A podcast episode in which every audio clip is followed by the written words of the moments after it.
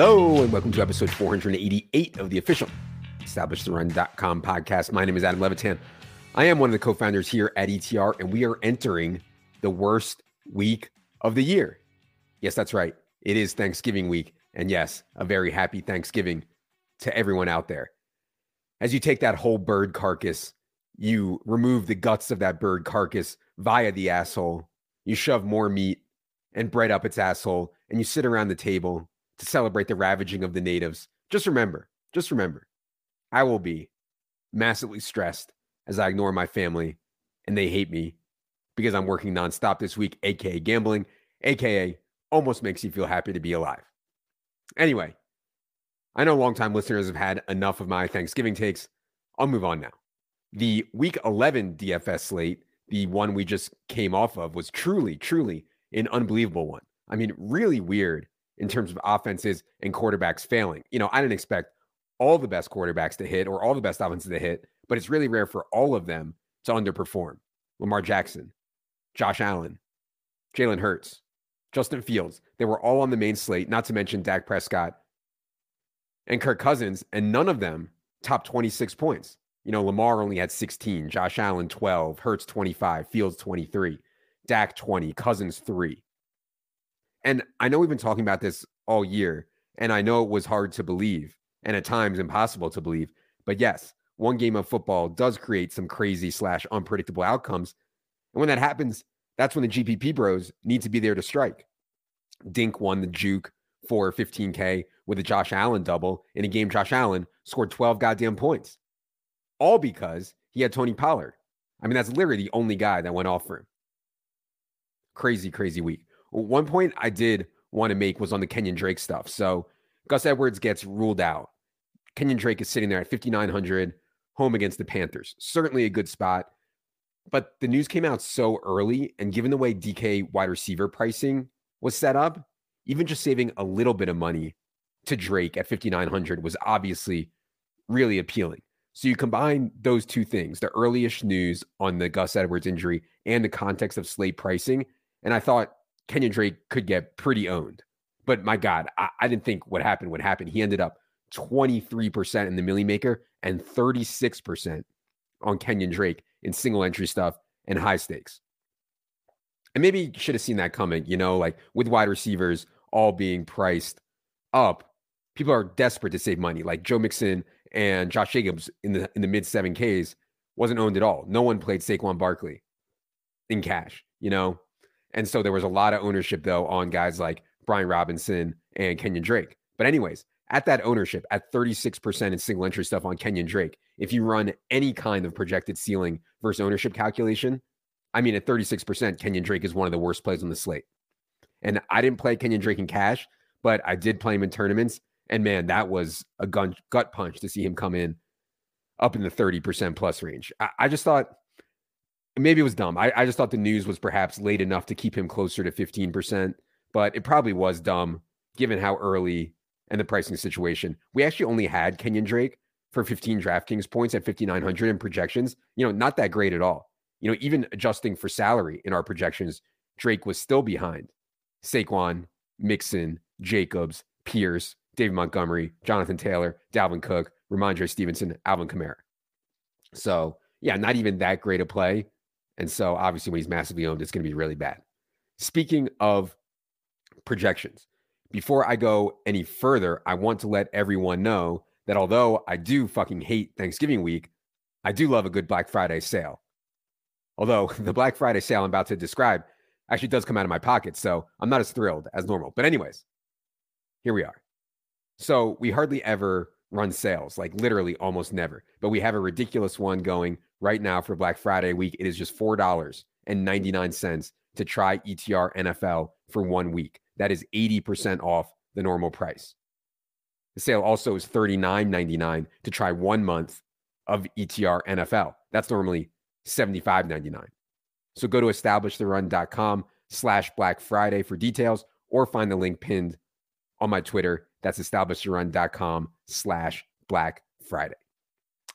As for cash this past week, I had my worst week of the season money wise, and one of my worst weeks of the season win rate win rate wise, like roughly 52% or so. And, and I'm certainly in no position to complain. I've run really, really well this year, but it was frustrating because I actually thought I was on it. You know, I IKB'd, I knew better the projections on CeeDee Lamb. I didn't really love him. I even won some Leone bucks betting Davante Adams over CeeDee Lamb straight up. We IKB'd the Damien Harris stuff. Thought off of a bye he would really impact Rhamondre. And although Harris only had 10 touches, you know, he was really good. Um, I didn't play Kenyon Drake. I didn't think he was really a priority other than price. I, all I really needed to smash and cash was one of Saquon Barkley home against the Lions, Josh Allen in a dome against the Browns, or Steph Diggs in a dome against the Browns to show up. And none of the three did. And so again, I you know I was seemingly the only one to play Saquon. Dude gets 20 opportunities against the Lions at home, finishes with 5.5 DraftKings points. He got pulled in garbage time. Matt Breida gets the touchdown, just really tilting all around. But all that said, I was really happy with the way I played despite the results. Losing sucks, man. You know, it stings. I I hate it. Even though I know like I'm not going to win every week, I'm going to lose sometimes. Even though I think I played really well, just brushing off losses and just being like, well, you know, guys, it was a flip. Oh, well, I I just got unlucky. I, I get that may be true, but I still think that's a pretty weak way to think. You know, no excuses you know, no, well, just variance, lol. You know, I just be better next week. And so, you know, one thing that maybe uh, I didn't think it was right, but maybe in hindsight, leaning into my boy, our hero, Daniel J. Dimes, home against the Lions of 5,700. Like, I don't actually think that was right, but maybe I should have considered it more. By the way, Danny Dimes is now the QB 10 in fantasy points per game, despite total, total, total dust balls at pass catcher all year. Just absolutely incredible stuff from him and Brian Daboll this year. Okay, enough is enough. It is Thanksgiving week. I know everyone is short short on time and has family up their ass. So let's get to everyone's favorite portion of the program, the listener questions. Producer Luke, hit the theme music.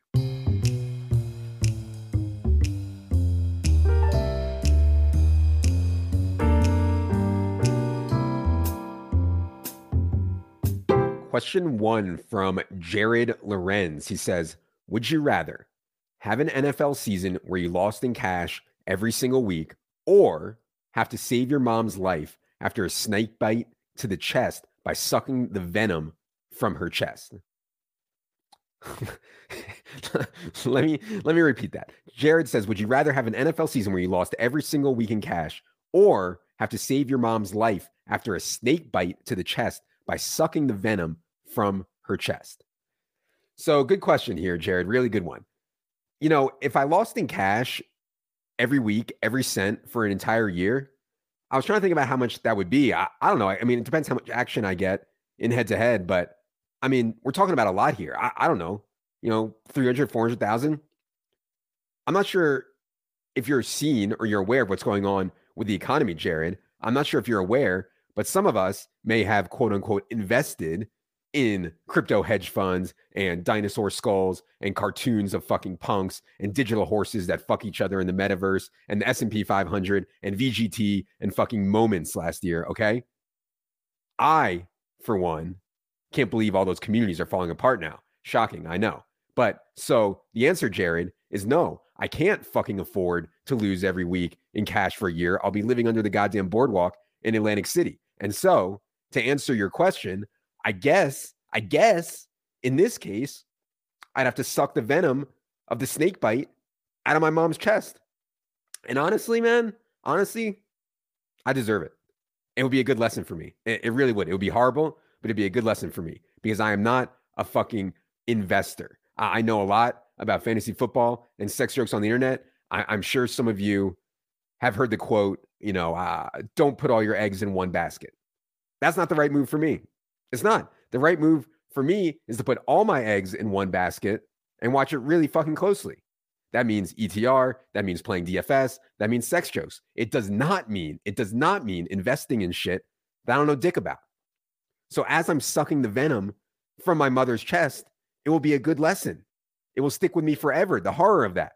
And hopefully, hopefully dissuade me from making the same mistakes again so I can answer this question better and accept the loss for a year. Question two from Chandler. He says, What are your thoughts on the long term positive slash negative impacts on sports with the rise in availability and popularity of sports betting? Yeah, so I, I, think legalized sports betting helps in two ways. First, you know, more transparency, less game slash match fixing.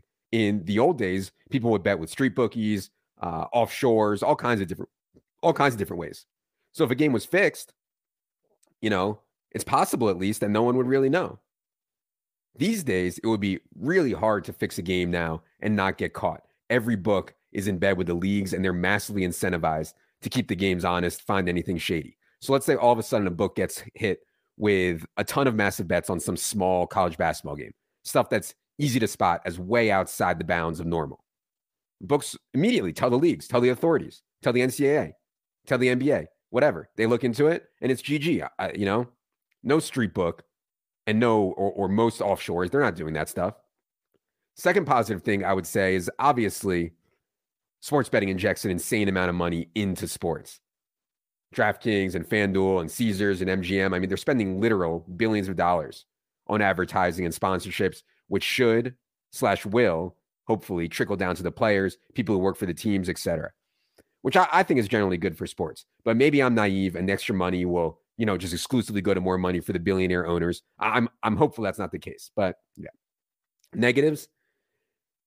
Negatives on it uh, uh, for actual sports. Obviously, there's negatives to society. I, I think negatives for actual sports. I think people care less about the laundry. In other words, they care less about their team. To me personally, that's a feature, not a bug. But I get that a lot of people, a lot of boomers don't agree. I, I think less of blind allegiance to X, no matter what, is a good thing for society. And by X, I mean politics, sports, business leaders, crazy religious stuff, you know, not thinking and just blindly hating anyone who isn't on your side or loving someone who is on your side. I mean, the Davante, the, the Raiders people are still in my mentions about the Davante Adams trade take. It's insane, right? And these people are just like blindly, blindly, blindly slaves to laundry. So I, I, think a lot of that stuff is at the root of many of our societal problems. So yeah, I, I, would just think it's better to have people root for their bets. And by the way, you know, I, I mentioned how bad uh, or it can be bad for people who are betting on sports because let's be honest, 95% or more, if you're betting sides and totals in the NFL or the NBA, 95%, 99% or more are going to lose. But the truth is, that sides and totals, if you show up on Sunday morning and want to bet an NFL side or total, the line is almost certainly right. It's efficient. So those bets that people are making, they're just losing the juice. It's, it's not the end of the world. Like Jerry, my dog, she could hit 50% of her bets over an infinite sample if she just licked a random side of each game every week. So, yeah, of course, it's bad for society, people losing their money betting. But if people just don't bet the parlays, they don't bet the SGPs, or they don't bet all the nonsense. They just find the best line in the market on Sunday morning. They'll lose like 2% for the year, maybe 5%, which is a lot and it sucks. But hopefully people can afford to lose that. And, you know, it's some kind of entertainment expense. But, you know, I, I think people underestimate the efficiency of the NFL market on Sunday morning and, and how much, you know, random fish are actually use, um, losing. Now, if you're consistently like, yeah, I, I don't want to go too far, too much further into that. It's just maybe one day we'll do the experiment with Jerry where she licks a side in every game every week, and people will finally believe that she can hit fifty percent. Uh, question three from Scup Dog. He says, Maryland is Maryland is finally opening sports betting, and the introductory offers are rolling in. What's the most plus EV way to take advantage of that sweet customer acquisition money? Should it be fire lots of small long shot parlays with free bets? make big ML bets on huge favorites. How do I max this free cash window? Yeah, I've gotten a ton of questions like this with Maryland and Ohio coming online. So, first and foremost, no one should ever, ever, ever feel bad about bonus whoring, ever. If you don't bonus whore, you hate money. I mean, we're truly at a unique time. This practice of literally paying people 200, 500, 1000, 1200, 1500 bucks just to sign up for a site, it will not last. So shout out to us. If you go to establishtherun.com backslash offers, you'll see all the sign up bonuses by state that includes Maryland and Ohio, which have some for uh, I think tomorrow actually. Maryland is going live. Now the question becomes what to do with the free bet that you get from a lot of these books. Some of that depends on your goals, right? Uh, on and on your risk tolerance. Obviously, if you want to guarantee getting some money, you'll take a huge money line favorite. So let's say you get a thousand dollar free bet from Caesars. You say, okay, I'll bet a thousand to win 200 on some massive favorite money line. You're likely to win. You take your 200, you move on. But is that optimal? Well, no. First of all, because 1000 to win 200 doesn't always hit, but the optimal is to take a long shot, a big mon- a big underdog on the money line. You know, there's a lot of math behind it, but it boils down to the fact that in these free bets, you don't keep the actual bet amount. In other words, if you bet $1,000 on a minus 500 favorite, you don't get a return of 1200 or whatever. You don't keep the 1K, you only get the white meat. I know I'm not explaining this great, you know. Um, I think it's worth watching the YouTube video that Captain Jack did, uh, Captain Jack from our friends at Unabated. I'll try to link to the video in the show notes. And I also tweeted the video last week. He explains the whole thing really well about how to use your free bets. And then you can decide from there uh, how you want to handle it. Question four from Lima Bean. He says, Where does Thanksgiving rank in your top five holidays list? Yeah, around dead last. You know, it, eh, like I said at the top, it's just a really stressful week. Uh, essentially, two main slates to work on. Family is home, family is around. They don't even think what I do is work. So it, it's insane. You know, for them, it's insane to them that I'm not going to be around on Thanksgiving week. I'll be in my office the whole time. Oh, you know, there goes Adam doing his gambling thing again. Um, but yeah, I'm just not really a holiday guy at all. Maybe because most fall during NFL season and I definitely get super irritable when I'm thrown off my schedule. Um, and also, you know, it's it's crazy, but being at the computer, you know, for 12 hours a day, six days a week makes me super, super irritable as well, especially by the time Friday and Saturday rolls around. But the thing is, I actually love it. Like it's a weird thing. I, I can I can't not be on top of everything all the time because it drives me crazy if I'm not but also at the same time, being at the computer all day makes me miserable too. So I don't know. I guess I'm just at peace with with being a miserable fuck. I'm not sure what I can do. It's a real catch 22. But anyways, I'll play along, uh, Lima Bean. I'll play along. I'll give you my uh, top three holidays. Uh, try to bring some cheer, some positivity. Number one, Halloween. Stone cold, absolute best. You bring some beers in the street. You watch the kids have a great time. Everyone's in a great mood. You set up the trick and treat uh, for adults. And by the way, if you don't know what that is, the trick and treat, trick or treat for adults, you sit in front of your stairs of your house or your porch or whatever. You get beers and, and wine and pizza. Um, you give it out to the adults when they come by with the kids. You can scare people, haunted house. It's all great. Easily my favorite holiday. You know, I, I dress up as Jerry every year, the most beautiful beast in the world. I love it. It's so good. My second favorite holiday, I would say, is Memorial Day. Uh, you know, I'm kind of torn on this one. I have so much respect, almost even like guilt that so many people have fought in wars and died for our country. I obviously haven't. So I feel like Memorial Day should be a somber, you know, kind of respectful day. Um, and I do try to think about it that way, but it's also the official kickoff of summer, you know, easily the best season. And, you know, Memorial Day is always a good time. When I used to live in Philly, you know, Memorial Day at the beach was always a great, great time. I love Memorial Day because it marks being hot. I love being hot. Like I love being in Vegas in July. It feels so good to be hot. So yeah, Memorial Day number two. Third favorite holiday, Valentine's Day. It's the stupidest fucking thing in the world, Valentine's Day. Stupidest thing in the world, but it's a lock to get on the hashtag team, right? So it's got to be in the top three. Question five from George. He says, how much does it physically pain you to hold back the I told you so's when discussing Jonathan Taylor versus Christian McCaffrey's season with the injury prediction bros?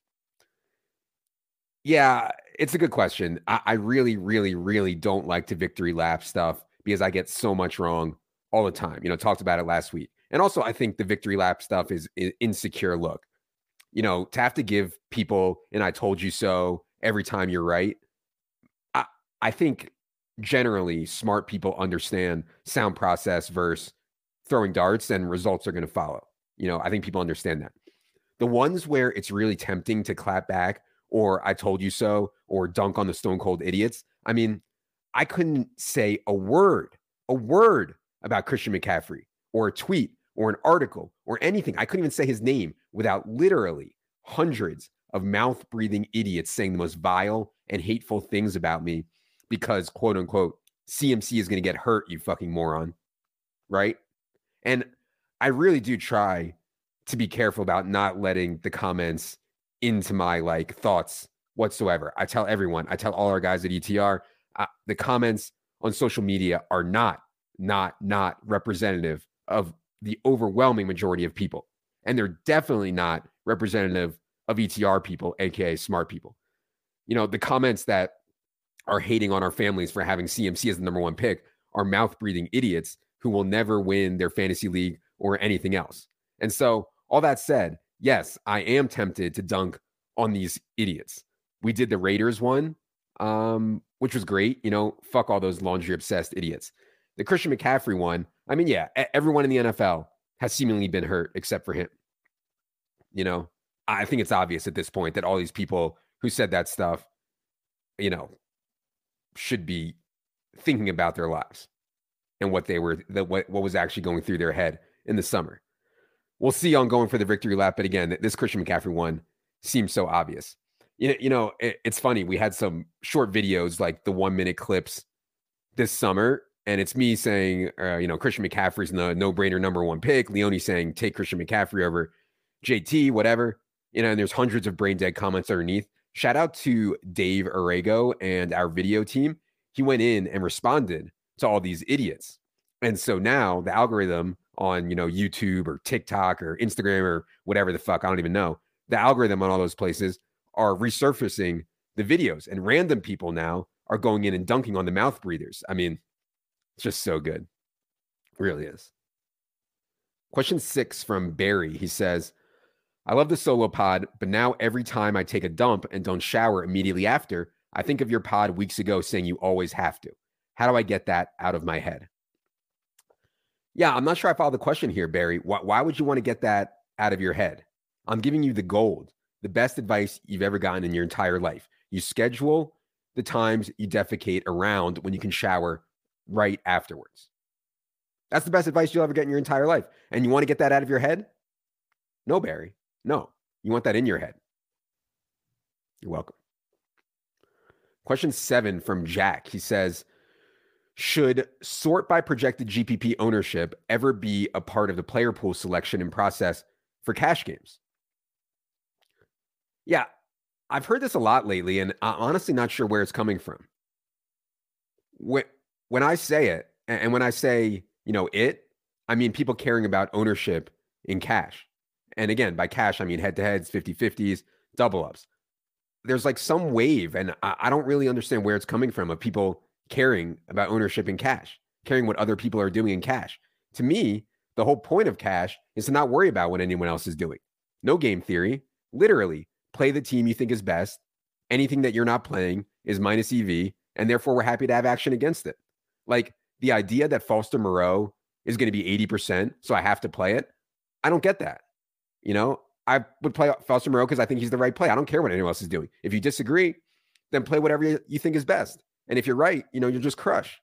I- have yet to hear a compelling argument or math-based reasoning on why caring what anyone else do- is doing in cash should matter. You know, maybe I'm wrong, but it doesn't even cross my mind. If I play a guy who's 80% or a guy who's 5%, I, it doesn't matter to me. Regardless, I'm playing what I think is right. I'm not trying to game theory bro anyone, you know, period. It's just a much simpler format of DFS when you just literally play the team you think will score the most points this week. Not worry about what anyone else is doing. Question eight from Andrew. He says, Oh, this is going to be the last question we do today, by the way. Question eight from Andrew. He says, Have you found the GTO takeout place in the greater Denver area to satisfy your annual Thanksgiving dinner boycott?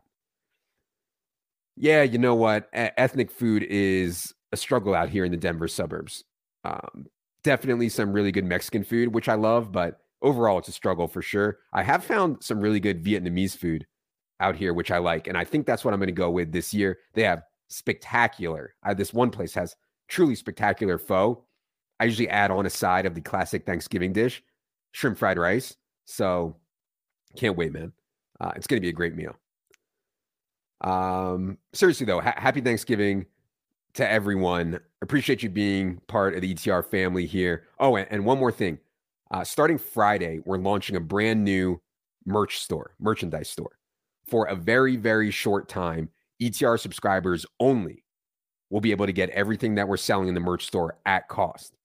You know, it's probably going to cost us money, but that's okay. We appreciate you all. We want you to get the merchandise first crack at it at cost. In order to get this, though, you will need to be in our Discord server to get that coupon. So be sure you head to the site, get in our Discord. If you're not in the if you're an ETR subscriber, you're not in the Discord, go to the team tab and there's a link there um, in the menu to show you how to get into the Discord. And then on Friday, we'll be releasing that code in the Discord to get merch at cost. All right. Four, Jerry.